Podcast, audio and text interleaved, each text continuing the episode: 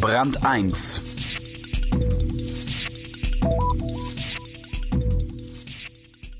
Ein russischer Präsident, der öffentlich Buße tut wie Bill Clinton? Undenkbar. Stefan Scholl in Moskau erlebt tagtäglich, dass Russen prinzipiell keine Fehler machen. Und die Söhne russischer Mütter nichts anderes werden können als Genies. Daran ändern auch kleinere Unglücksfälle und große Katastrophen nichts. Zum Staatszirkus wollen Sie. Das Gesicht der Frau hält sich auf. Einfach nach links und immer geradeaus. Sie lächelt froh.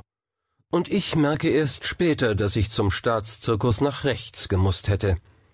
Die Moskowiter schicken Ortsfremde oft in die Irre. Das sind Neuzugezogene, die Moskau nicht kennen und es nicht zugeben wollen, behaupten die Altmoskowiter.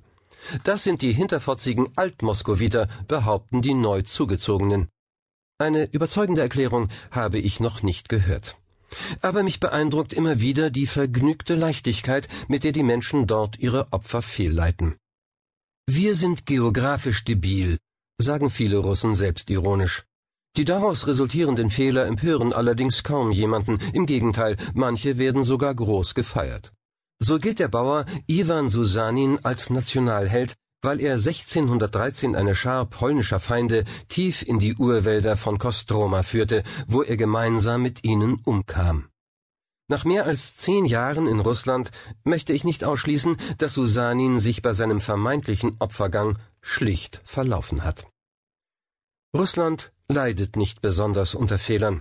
Sie werden nur als störendes Flimmern am Rande des Bewusstseins wahrgenommen. Einmal passiert, werden sie verneint, beschönigt oder schlimmstenfalls anderen in die Schuhe geschoben. Fehler sind ärgerlich, aber eine Nebensache. Die Russen lachen mich oft als Angsthasen aus, und tatsächlich haben sie bessere Nerven. Sie gähnen, wo mir die Haare zu Berge stehen, auch wenn wir mit Vollgas auf die Katastrophe zufliegen. Russland lebt na avos, auf gut Glück, ohne Schutzhelm oder Lebensversicherung.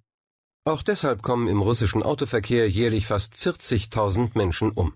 Russland glaubt nicht an seine Fehler. Der klassische Held Siegfried übersieht bei seinem Bad im Drachenblut ein Lindenblatt auf seinem Rücken, bleibt an dieser Stelle verwundbar und wird später genau dort vom tödlichen Speer getroffen. Die Fantasie der frühen russischen Mythendichter entzündet sich dagegen nicht am kleinen Missgeschick. Der einfältige russische Märchenheld Ivan Durak schießt seinen Schicksalspfeil planlos in den nächsten Sumpf, direkt vor die Füße einer Froschkönigin. Die besorgt ihm in der Folge ein Zarenreich und verwandelt sich nachts in eine